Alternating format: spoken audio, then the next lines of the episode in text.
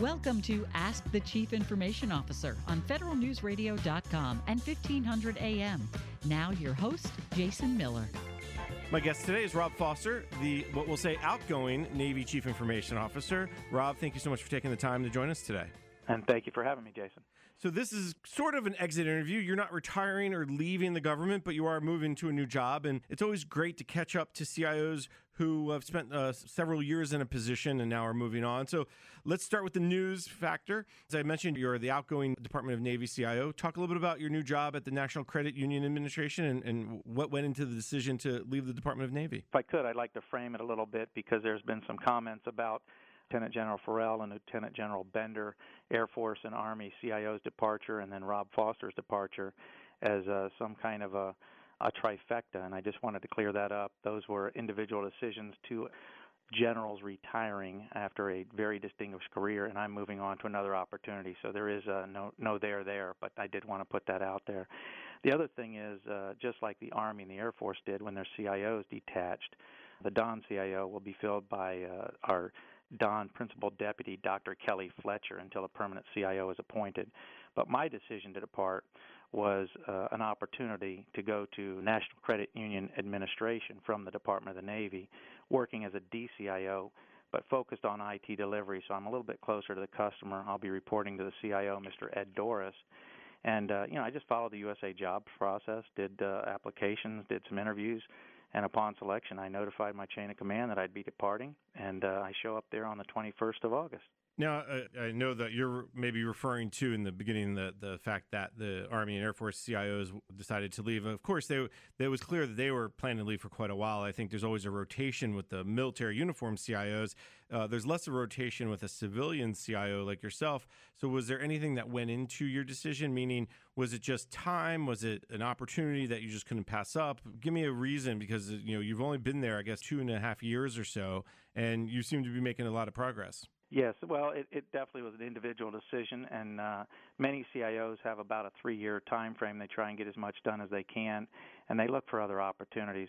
In my case, I just wanted to get back to IT delivery, and I think this is the right opportunity for me. All right, very nice. Now you mentioned uh, you'll be working uh, closer to the customer. Is that was one of the biggest differences and, and really uh, reasons why you looked at this role? Talk a little bit about the position as well. What are some of the things you have some background in the financial world? Is this going to be a, a pretty big learning curve for you? with every job there's a learning curve jason but i think it is universally transferable so the organization i'm going to ncua has a major undertaking of an enterprise modernization plan, and I'm going to be a key uh, player in helping deliver that capability. So, some things in acquisition where I have a history, I will be able to contribute. In areas of IT delivery and planning, I'll be able to contribute. In operations, I'll be able to contribute. And so I'm very excited about the opportunity to be, again, closer to the customer, uh, delivering product. And I think their strategic plan and their resources and the energy behind the organization is exactly the right fit for me. It's interesting that this move, a lot of people maybe will, scratch their heads a little bit, but you've done several things throughout your career. You've worked at HHS, you've worked, uh, uh forgive me, uh, VA, is that correct? No, it was the Department of Homeland Security under U.S. Immigration Customs Enforcement. So, in many ways, I mean, you've kind of gone from this closer to the customer to more 50,000 foot view back to closer to the customer. So, this seems to be just part of the trajectory of your career. And I guess that that's what's, as you said, most exciting. Talk a little bit about your role in the Navy a little bit and what you've done over the last two years and, and some of your accomplishments that you're most proud of. When I first got here, I reorganized the team for direct line of sight back to Clinger Cohen, and I thought that was pretty important so that we could have some relationship to what our authorities were the four or five areas that we focused on, but I'll highlight a couple. All were done by the Don CIO team and the directors that led it. So, privacy was one of my strong suits. Strategic spectrum was one, cybersecurity, and then risk management framework. And under privacy, which was led by uh, Mr. Steve Muck, we focused on reducing the Social Security numbers that are visible to the public, and we're transitioning those to the DoD ID numbers, which are not used in industry. So that essentially things like reducing the Social Security numbers on DoD dog tags, if you will. We've also done uh, PII breach response, first ever tabletop exercise with the department on uh, how to do PII breaches and the responses thereof. We've taken our historic training, which used to be almost PowerPoint based, for privacy, and we've done uh, gamification and put that into a mobile application. So that helps the users uh, essentially learn a little bit more. So, in privacy was a big area that I wanted to focus on. In strategic spectrum, the director there is uh, Mr. Tom Kidd. A lot of areas, and I, I call strategic spectrum the long game, but things like commercial broadband. So there was a a challenge to get commercial broadband on the Navy installations, uh, and it took about five years previously. Now it's down to less than one year because the team partnered with uh, energy, the Navy's Energy Installation and Environment EI&E group, and essentially did a, a Lean Six Sigma, brought that process down to under one year, and so that streamlined process has now been vetted with other stakeholders which gets broadband to the installations within you know a year as opposed to five years. So that's a big big play there. On the international spectrum side, we've had some some successes. Uh, the Navy's got a, a uh, five gigahertz frequency band that's critical to our weapon systems, and that's been uh, discussed in international sectors to uh, be sold off. And our team has worked very very hard to express why that's important to the Department of Defense on specifically the Department of Navy. So that's been another success. In the cybersecurity area, I think that's a, a big deal too. Uh, we've got uh, David Tillman. Uh, we've worked on risk management framework. That's a, a big deal to migrate from the old DIACAP, DoD Information Assurance Certification and Accreditation process, to our risk management framework uh, format. And um, they've created the team uh, risk management framework light. It's essentially a bridge from one process to another and that's a big deal to help um, migrate old systems into a new one. I think a while back we talked a little bit about uh, cybersecurity workforce and training, a lot of energy around that, and the team has worked very, very hard to identify cybersecurity positions.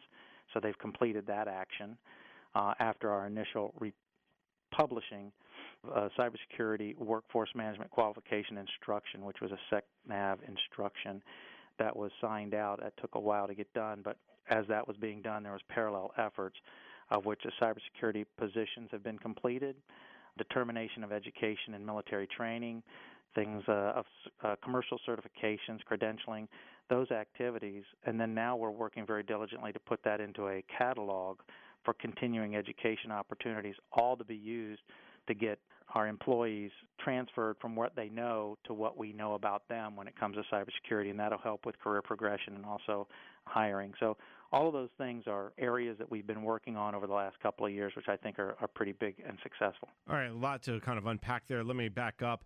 The reducing the social security numbers um, so they're not visible anymore, and that they're you know focused on the DoD ID numbers how far along are you? Are you 80% there? Are you 70% there? And what's the time frame to, to complete that? We've started with things like looking at what is posted. So so once it's posted, it's obviously hard to get it off the net. But there was things like when um, military officers used to get promoted, there was social security numbers, and so those have been redacted. We've got a plan to get to it, but I would suggest in some cases we find things the farther we dig.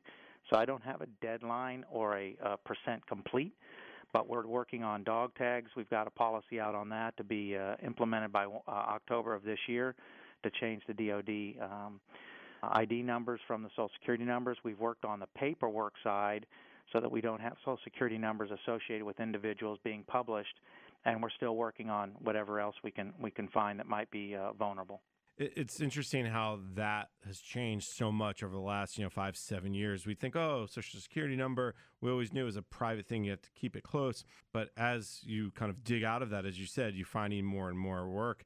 Uh, and, and this that goes to the broader cyber kind of recognition of, of the importance of cybersecurity and, and keeping things private.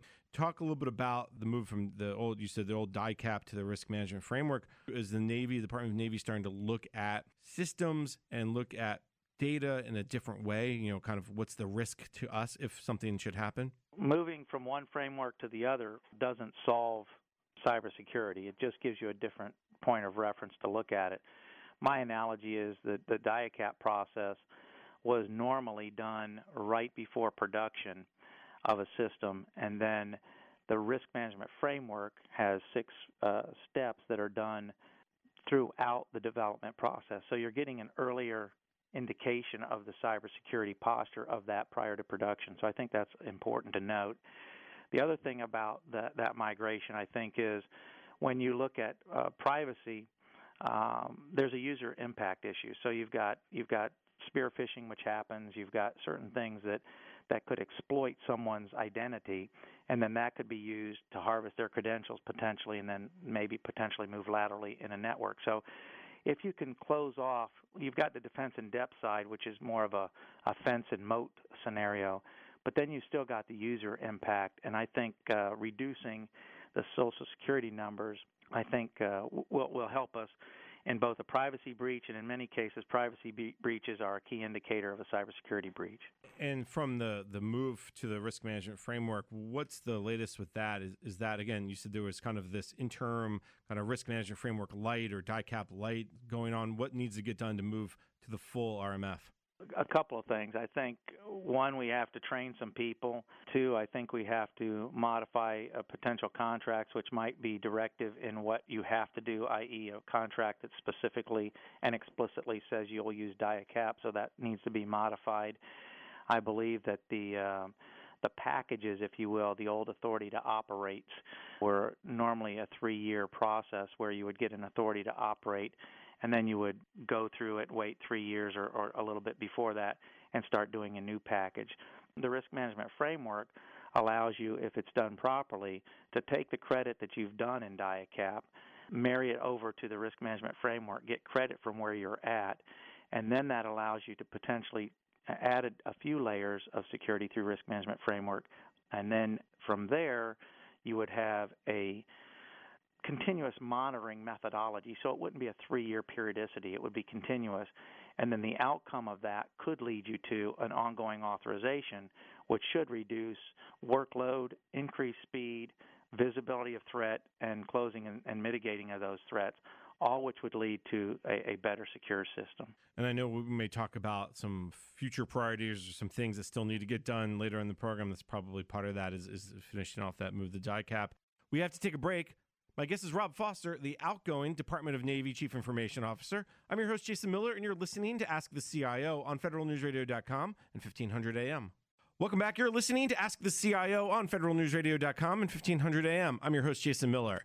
My guest today is Rob Foster the outgoing Department of Navy Chief Information Officer. Let me jump over to the other interesting thing that you mentioned was uh, the spectrum changes, the moving from almost five years to get high speed or, or, as you said, broadband to Navy installations down to less than a year. First of all, why did it take five years? And and obviously, good news, you're getting it down to, to less than one year. I imagine your goal is to get it down to, to a month or, or six months or something much, much shorter as well if you look at Navy installations, there's a host tenant arrangement, so there's a lot of host organizations and there's tenants. So the first thing is is identifying a single point of contact for broadband or spectrum on an installation. I think that's critical, which has been accomplished. So now you have one single person that's you know kind of the, the, the focal point. The other thing was it actually used to go through a lease process. And so a lease process had a request for bids. It went through, you know, that process of essentially an acquisition style. Now that lease has been converted to the word easement. And again, working with energy installations and environment, we had real estate experts in the room, we had uh, spectrum people in the room, we had base folks that represented the installations in the room. All of those folks worked through it and essentially took the current process or the historical process and looked at where value was added and, and how we could compress that. And when you went from a, a lease to an easement, it dramatically shrunk the timeline to include who to talk to, what's required to move it forward, and then the outcome being, you know, a tower for broadband on an installation much more rapidly. Do you guys have a goal of getting that down even less than a year to getting it down to again six months or a month or whatever, however long? Well, I think that the first thing is with anything you want a baseline. So we had a baseline over many years of up to five years. I'm not saying every one of them was five years, but this has just been implemented about eight months ago. So we want to see this flesh out, and then there are people that are monitoring that, and then from that point, Jason, they'll they'll see where they can tweak it even better. All right, very good. It's, a, it's obviously good news. And anytime you can reduce the time it takes, I mean, five years just seems, as you said, even if it's just on the high end of the of the pendulum, incredible amount of time. Last kind of accomplishment I want to just delve into a little deeper is the workforce issue. We did talk about this I think June of 2016. So it's been a year since you and I have caught up. You guys were just put out the memo and then had just gotten started. So a lot of progress there. Talk a little bit about are you seeing a difference already in terms of the training and how uh, sailors and seamen are, are being qualified, if you will, with certificates to work in the cyber world? This is one of those areas where there's a lot of energy around cybersecurity and uh, you you don't want to just paint somebody with a brush and call them a cybersecurity expert. But on the other end of the spectrum, you also don't want to discount the training that they've had both in the military and through other areas that would allow them to possibly leapfrog some some rudimentary training. And and one of the things that Eh, money and time is a challenge, right? You can't send your people to training all the time because they actually have a day job, but then you need them to be trained and you need to know who they are so that they can have an opportunity to move into a, a, a career and in quite frankly a, an area that's a growth industry. And I don't think we can hire fast enough. I don't think we can retain long enough. And so the best opportunity is to find out who's in our force, get credit for what they've done, manage that that career and then give them upward mobility opportunities based on again commercial certifications, education and training they've already had and some credentialing. So that's the end state that we're trying to achieve. Over the last year, how much progress has been made? You, you mentioned, as, as the, earlier on in the discussion, you mentioned some some changes. The identification of the positions have been completed, so we we know what and where. We are mapping their education uh, from military training into that. We're looking at commercial certifications and credentials to be put in that's been completed. So it's really more of a roadmap. I don't have a percent complete for staff that have been transitioned into it. We're building that framework to have it fall into. Okay, that makes sense. And obviously, there's so many people who will go through it too. You can't say, well, we want to do this for 90% of uh, you know the, the civilians and uniformed, or do it for 80%. It's it's kind of probably a lot of hey, you are going through training. What have you already learned? How does that apply to cybersecurity? And then you can go from there and have a better understanding of what, what people know and, and what they don't know or what they need to know. I imagine that's part of it as well. It's kind of an, that ongoing process. And I would also suggest that, um, unlike kinetic activities with weapon systems, every keyboard has the potential of detonating some level of a payload, and so therefore everybody that logs onto a system has to be cyber alert. Let's put it that way. So this isn't the basic training of a cybersecurity user which is everybody that logs on a network. This is a higher level order where they would essentially go down a pro- professional path, if you will. Rob, let me jump over to some bigger priorities that maybe you didn't bring into some of your accomplishments, but stuff that I think people are paying attention to in the in the military world. One of them is uh, obviously the Joint Information Environment, the JRSS Joint Regional Security Stacks initiatives, both big priorities that, that have been ongoing for several years. Just give us an update where the Navy is in those two worlds. The JRSS, if you will, Joint Regional Security Stack, uh, version 2.0 is when NMCI will be essentially our, our major network will be the on ramp to uh, JRSS 2.0. We put a lot of investment into uh, Navy Marine Corps Internet um, some time ago, and that investment has got us significant defense in depth. So, as the JRSS goes from 1.0 to 1.5 to 2.0 in their defense in depth, we would migrate from where we are in the Navy to to behind the JRSS. So that's the on ramp. Timing is you know sometime you know maybe later half of FY18 is when it looks like it might be scheduled at this point, and we're still working with the architects and engineers on uh, how to do that and and, uh, and set to go. So. And obviously, the JIE is not a not a system or a network. It's a it's an umbrella term. So JRSS falls under JIE. So just to clarify that and make sure nobody's confused when, when Absolutely. since I asked you the two two acronyms at once. And you mentioned NMCI, which is always interesting. That's obviously been transitioned over to uh, the new NGEN contract as well. Any update there, or, or in terms of since it's related? my mistake. They are synonymous in my mind. I was in uniform with NMCI. Now it's NGen, and then it's NGen Recompete. But it, it's the same delivery model, same platform. And uh, no, there's there's not much of an update other than uh, the Recompete is is scheduled, and I, I don't have an actual release time of when that's going to be taking place. Right. I know there's always acquisition strategies and, and, and sensitivities when you talk about Recompete, so we don't want to go through any of that. One of the other uh, big issues is the cloud services, cloud infrastructure. That was something we also talked about, I guess, um, late last year. One of the things you mm-hmm. did, one major change to that process was letting the Navy and the Marine Corps approve their own cloud business cases. So give us just an update of cloud more generally within the Department of Navy's implementation of cloud services. In 18, we're looking at you know increasing the number of viable cloud options, so that's going to be happening. They have to be approved by DoD, of course. Defense Information Systems Agency, so DISA, the MilCloud 2.0 is going to hit, which will also be another key enabler to cloud. But Navy PEO EIS and the OPNAV organizations are working to produce cloud governance management models, standardized cloud contracting requirements, things like that, and engineering standards so that we can push that and, and accelerate uh, the adoption of cloud technology. So, so that's being played in uh, as well and and then that kind of helps with the larger platform we talked about previously, which is the NGen Recompete. All of those things form together, as well as JIE, the umbrella. So everything's in play, but I don't have specifics on times and dates. Certain things that the Navy is doing today you're taking advantage of the cloud, whether it's a DISA DECC or a DISA Cloud or, or the MilCloud 1.0 or the commercial cloud. You guys have already started to move in that direction. This is you're not waiting for per se, right? No, no, absolutely not. There's definitely mo- movement. What I'm suggesting is as the technology uh, becomes more enhanced, and I think uh, things become more connected both from a contract perspective, a cybersecurity perspective, an operational perspective, and tools, techniques, and governance. That's when you're going to see some massive, uh, massive acceleration into the cloud.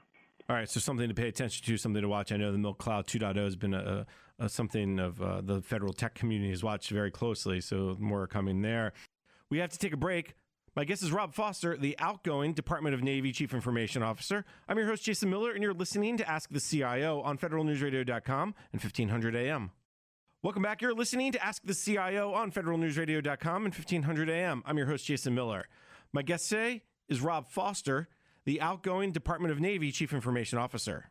I know the Department of Navy released a mobile app locker just this past March. Talk a little bit about what that is and how that effort's going. So that's been a, a great success. So the, the Navy app locker was developed and is managed by uh, PEO EIS, uh, the Program Management 240. It's a mobility team there, and um, it, it essentially provides the same experience you'd find with both Apple and Google in the app stores.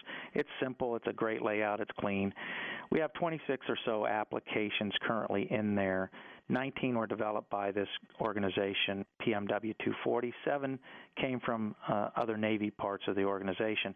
But the key ingredient here is it's in one location, it's got the same kind of form factors you will have if you are looking at Google and app I've used it to put my uh, privacy application there, so so it's all in one place. And and I, I will tell you, it's pretty interesting to watch young sailors come in with ideas and then turn them into a product that they actually can see downloaded on their phone. And I think that's where we're going to start getting some bang for our buck as well. So anyone can submit a mobile app idea. And if anybody's interested and they want to look at it, it's uh, https backslash www dot a P P L O C K E R. That's applocker.navy.mil. And you can see the form factor and, and, see what it looks like. But, but we're pushing hard on mobility. We're pushing hard on having sailors contribute to that mobility through their ideas and then turning those ideas into mobile apps because that's where everything's headed. Now, we'll definitely link to that website on our uh, federalnewsradio.com as well to make it easy for people to, to find. One Wonderful. question comes to mind, Rob, is the fact that if I'm sailor, young sailor, or old sailor, and deciding to do an app, are there standards? Are are there rules that I have to follow, or how are those apps checked to make sure that hey, if I download them, I'm not going to eh, get malware even by accident on my device? PEO EIS, uh, the, again PMW 240, does have a process, standard development kit. I believe that they they allow people to operate in. Nothing goes into production without going through their their testing, similar to the Apple and the Google. Obviously, you're not going to have an app store just let somebody go directly into production. So uh, that is a, a methodology they use, and I would I would suggest again, uh, there's a point of contact we can reach out to, and they can follow how to get in there. All right, interesting. So you're going to leave your the next Navy CIO, uh, whoever that may be, a, a list of, of other priorities, things to do. What would that list include? the first thing I do is converse with the new leadership, which would be the secretary and the undersecretary, as to what their priorities are. I will tell you that coming from Department of Defense, you're talking about lethality, uh, you're talking about modernization, and you're talking about readiness. And so, how do we, from a technology perspective, help employ those three areas? One of them would be, I think, mobility is a big play. I think cloud technology can lead you to a little bit lower cost in some areas, so there's a big big push there. I would assume. I would also say that you know cybersecurity is uh, a, a major focal point um, because we have to be faster, we have to be diligent, and we have to be focused because that's an adversary's area of, of opportunity that we don't want to have exploited. So, cybersecurity, I think, mobility, I think, uh, cloud. I, I don't want to use the word commodity IT, but I think there's an opportunity to move uh, more business systems to that and then harvest some of those savings into more weapon systems, and I think that might be some of the priorities. But again, I would I would be just guessing because I haven't specifically spoken to the, the new secretary on those. The other advice you'd have for the next Navy CIO, I mean, you came in, you spent a whole career in the Navy, so you had some background there, but at the same time, coming in as a civilian from a technology side is, I think, much different than just being a, a career seaman or sailor. You're right, Jason. And, and again, I, I retired in, in 06, so uh, you know, 10 years later that the Navy's a different place. So the first thing is to you know, understand the mission of the Department of the Navy. That's that's critical. I think the other key ingredient would be to learn the processes. Um, and I'm not suggesting you have to, you know, focus specifically on process, but you have to know how it works. And then I would also say get to know all the stakeholders, both in the Department of the Navy and the services and the Department of Defense, and maybe other stakeholders outside that sphere of influence, and then take manage risk uh, and move out. So those are kind of the four, I guess, top areas I'd focus on. And the other piece of this, I think, that's connected to this discussion is as the Navy continues down the path, and, and uh, you talked about cloud, and you talked about mobility and cybersecurity. Are there specific technologies? Are there specific, you know, emerging areas, whether it's artificial intelligence or machine learning? I hear about that. I hear a lot about microservices. Blockchain is starting to get some play in the federal market. Are there certain technologies you would say these will be important to the Navy down the line, you know, beyond, you know, some of the things we've talked about at a broad level, cyber and cloud? You pretty much hit all of them. So absolutely artificial intelligence is important. I think uh, data science, data analytics, at a higher level, if you will, is, is critical. And I think that's important to make faster decisions and, and probably better decisions. I think, uh, and we're working, you know, in in the infancy, but it's being worked, and that's additive manufacturing, things like that. All of those have fallbacks to: is the data accurate? Is it timely? How do you verify it? Which leads you to your point about blockchain. So everything kind of fits together, Jason. And and I would just suggest that. Uh, you know, we're, we're working hard on autonomous uh, systems. We're working hard on advanced learning techniques and capabilities. All of those fit into the mosaic, and, and you can't have one without verifying the other. So, you know, there is some blocking and tackling that has to take place to get to data analytics. There is some blocking and tackling that has to take place with uh, additive manufacturing. One, one is is the data accurate? Well, how do you determine that the data is accurate. That may be in the cybersecurity, it might be in the blockchain, those kind of things. So it's all being put together to, to lead to a more rapid decision making process and a more lethal force. I know, again, you're not retiring from the federal service, so you'll still be around. I'm sure somebody can call you up if the next you know, Navy CIO has any questions. But do you feel like you're leaving the Navy in a much better place than when you got there? And discuss a little bit about your feelings about leaving the Navy. I mean, you retired once from the Navy, but there's got to be some here moving out as a civilian as well. Well, absolutely. This, this, as I said when I was hired, is the apex of my career. Having this opportunity has both been a distinct honor and a pleasure, and uh, it, it is it is one of those things. It's a struggle to make decisions, but uh, it's things that we have to do and weigh all the different uh, pluses and minuses. It's not uh, without a heavy heart that I depart, but I'm doing it so that I can get back to technology delivery closer to the customer. I think it, it'll sharpen some of my skills that. Uh, you know, as you said, when you get to a 50,000 point view, in some cases you're a little bit more hands off. So for me personally, I'm I'm very excited about the opportunity. Um, again, it, it does come with a little heavy heart because this is a, wonderful wonderful department, and uh, and I love the the Navy dearly, and it's uh, it's something that I will always look back on as a, a, an apex of my civilian career. Very good. Well said. Rob Foster is the outgoing Department of Navy Chief Information Officer. Rob, thank you so much for taking the time today. Jason, thank you so very much for reaching out to me, and I appreciate it. We have to take a break. You're listening to Ask the CIO on federalnewsradio.com and 1500 AM. Welcome back. You're listening to Ask the CIO on federalnewsradio.com and 1500 AM. I'm your host, Jason Miller. My guest today is Rob Foster, the outgoing Department of Navy Chief Information Officer. I know the Department of Navy released a mobile app locker just this past March. Talk a little bit about what that is and how that effort's going. So that's been a, a great success. So the, the Navy app locker was developed and is managed by uh, PEO EIS, uh, the Program Management 240. It's a mobility team there, and um, it, it essentially provides the same experience you'd find with both Apple and Google in the app stores. It's simple, it's a great layout, it's clean. We have 26 or so applications currently in there 19 were developed by this organization, PMW 247, came from uh, other Navy parts of the organization. But the key ingredient here is it's in one location. It's got the same kind of form factors you will have if you are looking at Google an app. I've used it to put my uh, privacy application there, so so it's all in one place. And and I, I will tell you, it's pretty interesting to watch young sailors come in with ideas and then turn them into a product that they actually can see downloaded on their phone. And I think that's where we're going to start getting some bang for our buck as well. So anyone can submit a mobile app idea. And if anybody's interested and they want to look at it, it's uh, https backslash www dot a P P L O C K E R. That's applocker.navy.mil. And you can see the form factor and, and, see what it looks like. But, but we're pushing hard on mobility. We're pushing hard on having sailors contribute to that mobility through their ideas and then turning those ideas into mobile apps because that's where everything's headed. Now, we'll definitely link to that website on our uh, federalnewsradio.com as well to make it easy for people to, to find.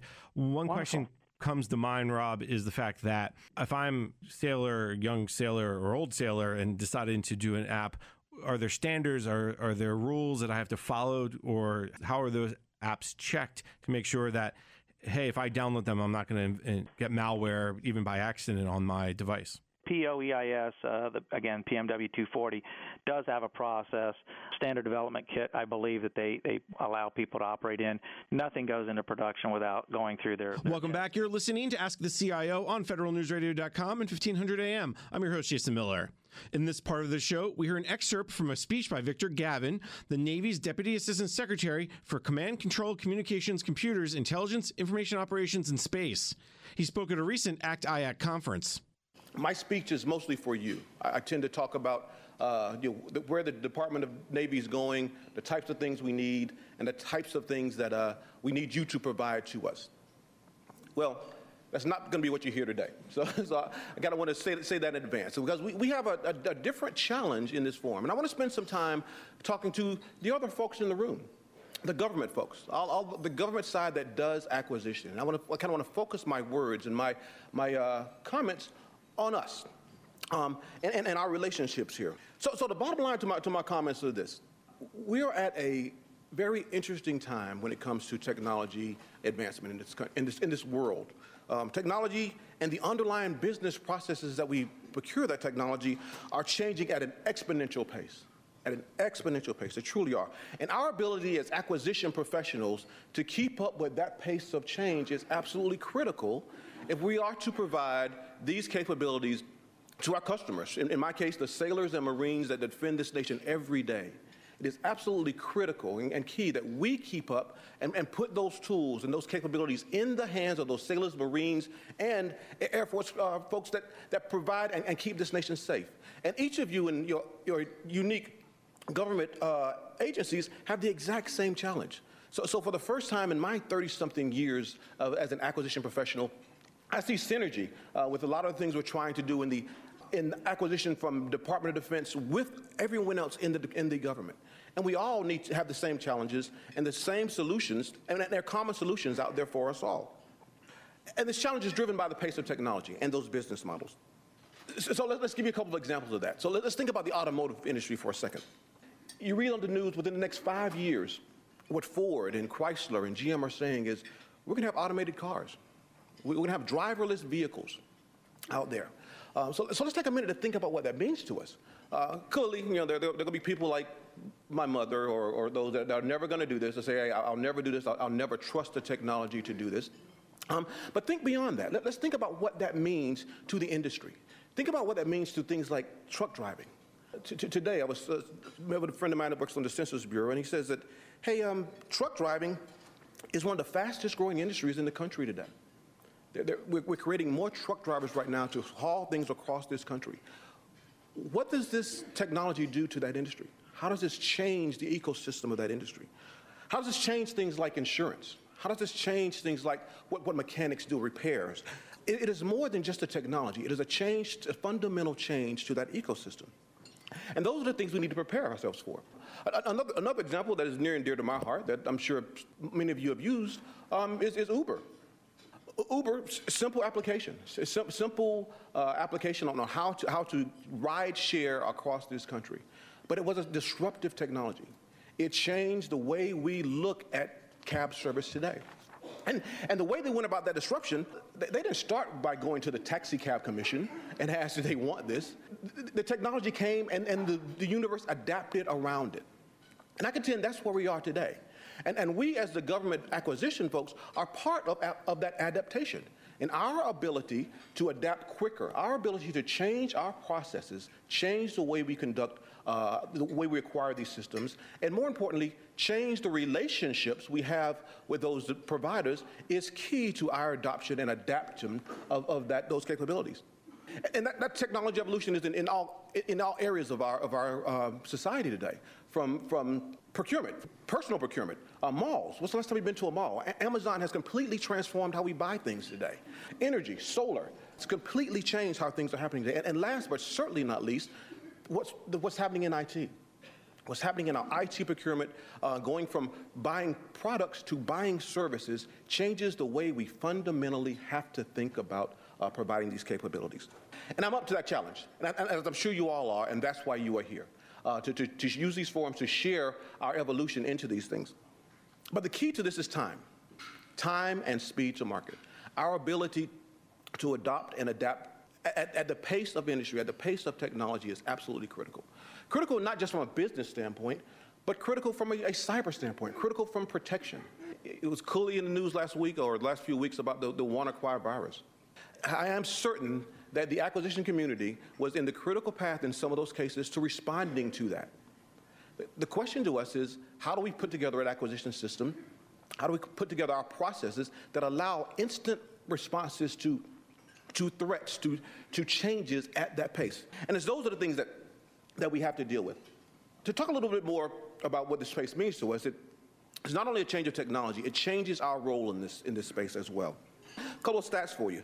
Back in the 60s, uh, 1960, the, the Fortune 500 was made up of 15 defense companies, which made up 30% of the revenue uh, in those Fortune 500 companies.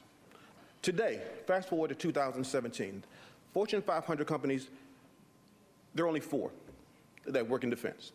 And of those four, they make up simply 3%, 3% of the revenue in those companies. So, so our role, especially on the, the, Department of Defense side, our role has fundamentally changed with the development of technology.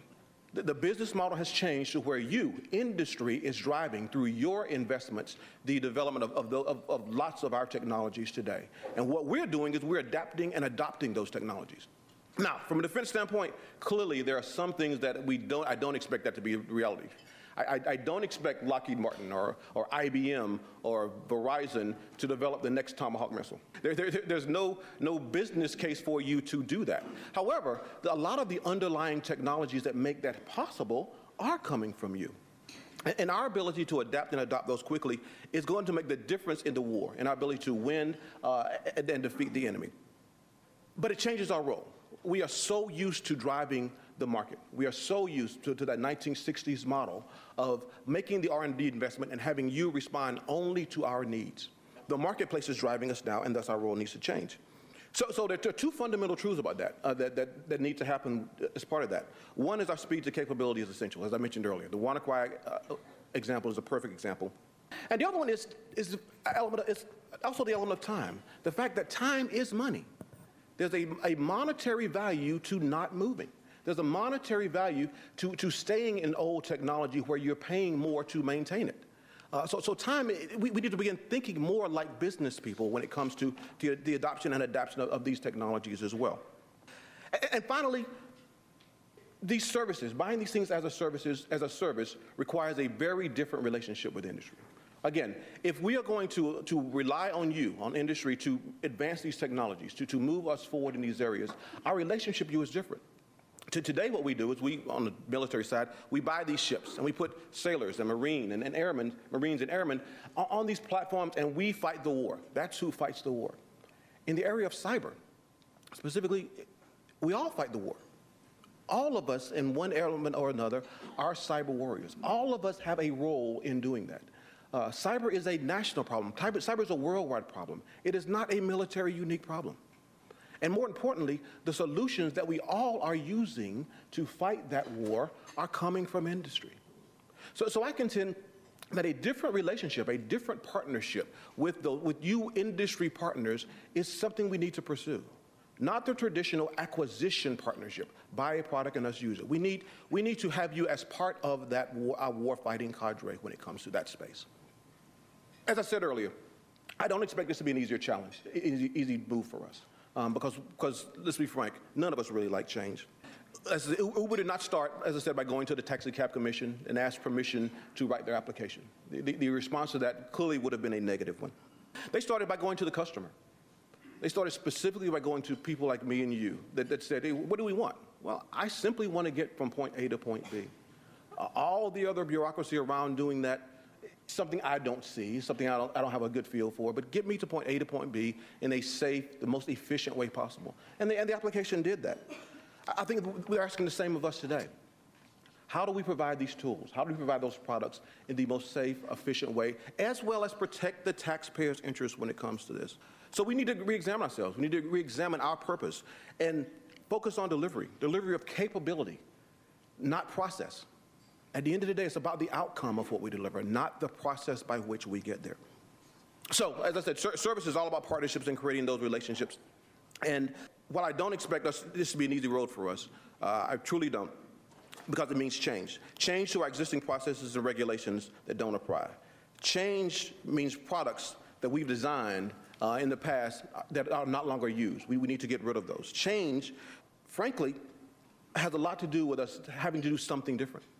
There are a lot of us that are doing things today and, and as part of those processes that are, are going to find ourselves doing something different in the future.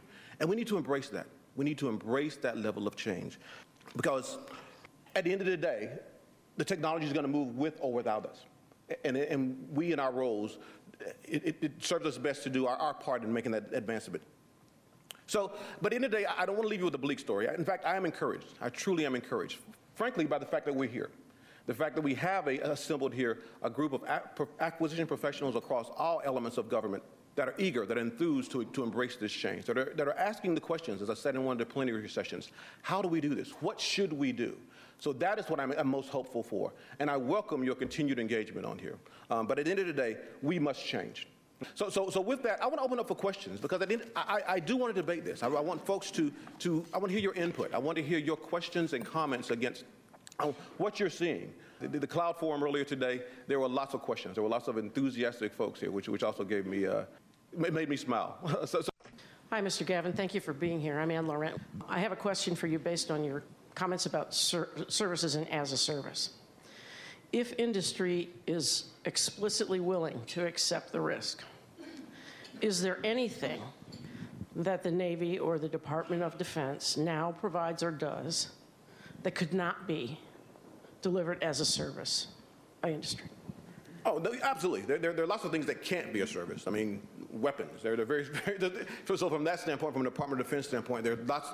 This is not a one-size-fits-all proposition here. Uh, there, there, are clearly some things that cannot be. Um, but, but given my new title, my lengthy title here, the C4I side of that, the IT space, uh, that clearly is the way industry is headed. Uh, and, and, I am very much trying to push on that end. But there will clearly be things like submarines in my previous life, planes, that uh, we, I fully expect we, it will be only, only and maintain only a military uh, posture when it comes to operating. That's all the time we have for today. You've been listening to Ask the CIO on federalnewsradio.com and 1500 AM. I've been your host, Jason Miller. We just heard an excerpt from a speech by Victor Gavin, the Navy's Deputy Assistant Secretary for Command Control Communications Computers, Intelligence, Information Operations, and Space. He spoke at a recent ACT IAC conference. You've been listening to Ask the Chief Information Officer on federalnewsradio.com and 1500 AM. Subscribe to this show on Podcast One or iTunes.